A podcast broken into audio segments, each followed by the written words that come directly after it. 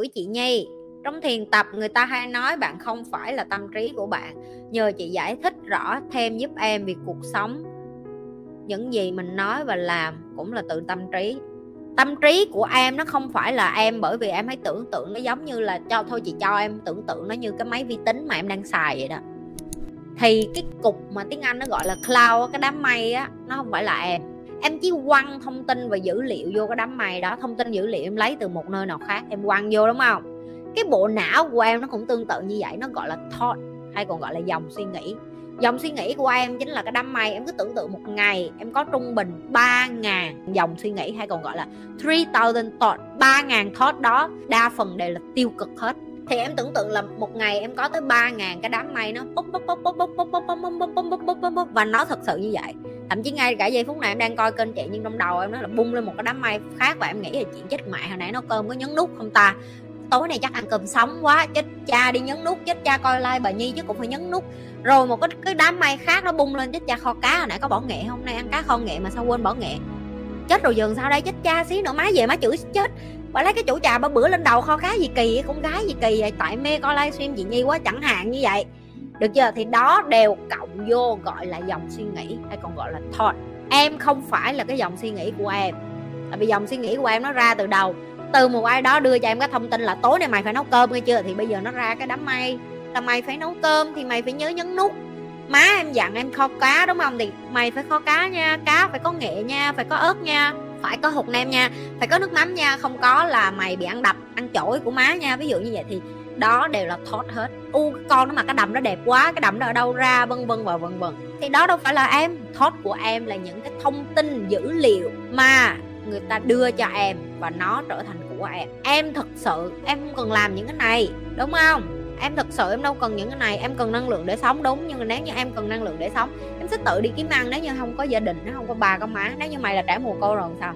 Mày có cần phải để mấy cái thót của ba má? Không mày bây giờ cái thót của mày là tinh đồ ăn đâu đấy kiếm đâu ra đồ ăn đây. Rồi tinh tối nay ngủ đâu đấy làm sao để ngủ đây? Tất cả những cái thought đó nó đều từ phía ngoài tạo ra là cho em biết là a à, mày là con người thì mày cần chỗ ngủ mày là con người thì mày cần đồ ăn. Được chưa? Em không phải là những cái thought của em tưởng tượng nó là đám mây đi như cái cloud mà mày dùng máy tính đi cho nó dễ hiểu.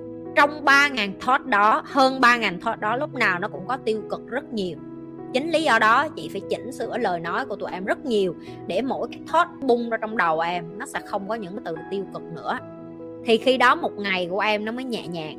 Tưởng tượng một ngày mà tất cả các đám mây của tụi mày là phim hàn quốc khóc, than thở nạn nhân, người ta ghét em, người ta không thương em, người ta không thích em, người ta có vấn đề với em, tại sao người ta như vậy? Cả một ngày của mày mày chỉ bận ba ngàn thót với những cái thứ với ba với vẫn thì đó không phải là mày.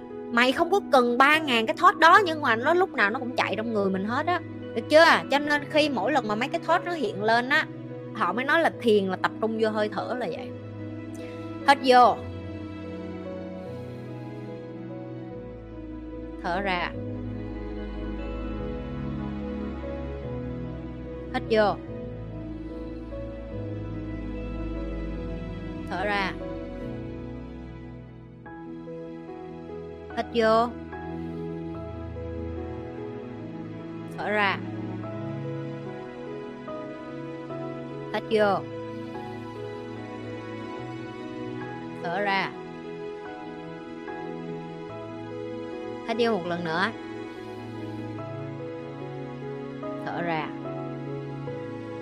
Chị vừa mới cho em được trải nghiệm. Em chỉ cần làm 5 lần như vậy. Trong vài giây vừa rồi, không có một cái thought nào nó xuất hiện trong đầu em hết. Hiểu chưa? Được chưa? Khi em thiền là một hình thức để cho những cái đám mây này nó không xuất hiện trong đầu em nữa. Để cho em có thể tĩnh tâm lại trước khi em có thể làm những cái việc trong ngày tốt hơn.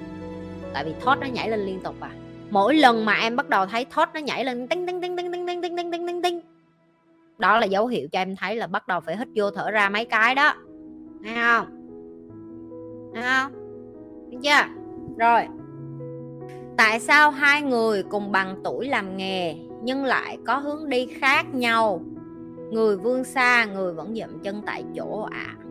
chị đoán cái câu hỏi của em là tại sao cũng có cái người đang cùng một cái nghề như em học cùng ra trường như em cũng có một cái tài năng như em tại sao họ lại chọn đi cái hướng khác và họ lại vươn xa hơn. À, chị vẫn tin vô cái mà chị thấy nhiều nhất đó là take action tức là hành động để mà trải nghiệm để mà chấp nhận làm sai làm lại và làm nhanh hơn. Tại vì chính chị những cái chị học phải đi ra đi làm cho đến thời điểm này cái feedback hay còn gọi là cái phản hồi mà chị nhận được nhiều nhất từ thầy của chị hay cũng như là những cái người kế bên chị họ đều nói với chị là tao chưa bao giờ thấy một người nào mà tốc độ nhanh như mày. Thì chị biết đó là cái thế mạnh của chị. Tức là chị mà học cái gì một phát là ngày mai chị sẽ làm liền. Chị biết được delay, tức là trì hoãn cái việc em take action, trì hoãn cái việc em hành động. Nó ảnh hưởng đến cái kết quả cũng như cái chất lượng mà em đang tìm kiếm trong cuộc đời của em. Đó là cái yếu tố thứ nhất. Yếu tố thứ hai nữa là một phần do cái môi trường quanh của em. Nếu như em lớn lên mà ba má của em là người rất là ủng hộ em, người ta theo kiểu như là, con làm đi, con đi học đi, con trải nghiệm đi, con cứ đi ra đi, con làm sai. Ba má vẫn mở rộng vòng tay và họ khuyến khích cho con cái của họ làm điều đó và mỗi ngày họ đều nói chuyện với con cái về cái chuyện trải nghiệm là quan trọng. Có thể em sẽ là người take action nhanh hơn, có thể em là người sẽ hành động nhanh hơn nhưng nếu ba má em cứ nói là đừng con ơi, đừng có đi ra xước cái móng tay nghe không?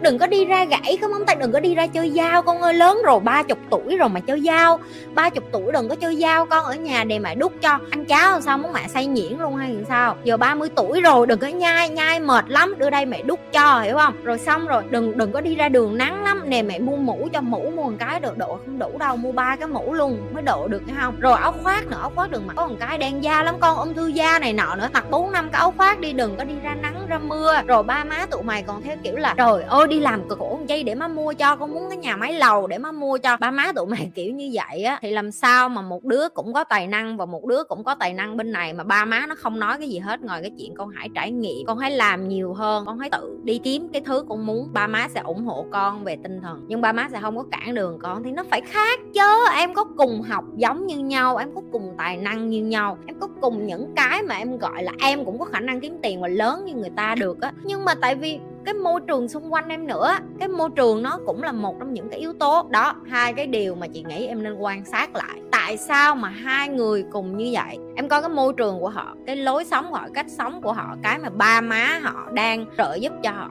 và cái người còn lại. Chứ em đừng có bỏ khơi khơi, không là em cũng tài năng như họ, em cũng học giỏi như họ. Em cũng vẽ tranh, chụp hình, rồi à, làm bác sĩ, phẫu thuật, rồi cái gì em cũng giỏi như họ. Chưa chắc đâu em. Chưa chắc em với họ, cái gì nó cũng giống nhau đâu em. Rồi cái nội lực, cái take action nữa, có khi nó là hành động nhanh hơn em. Em mày rề rề rề, mày phải đọc cho hết 50 cuốn sách mày mới take action. Mình không biết được, mình không biết được em nè.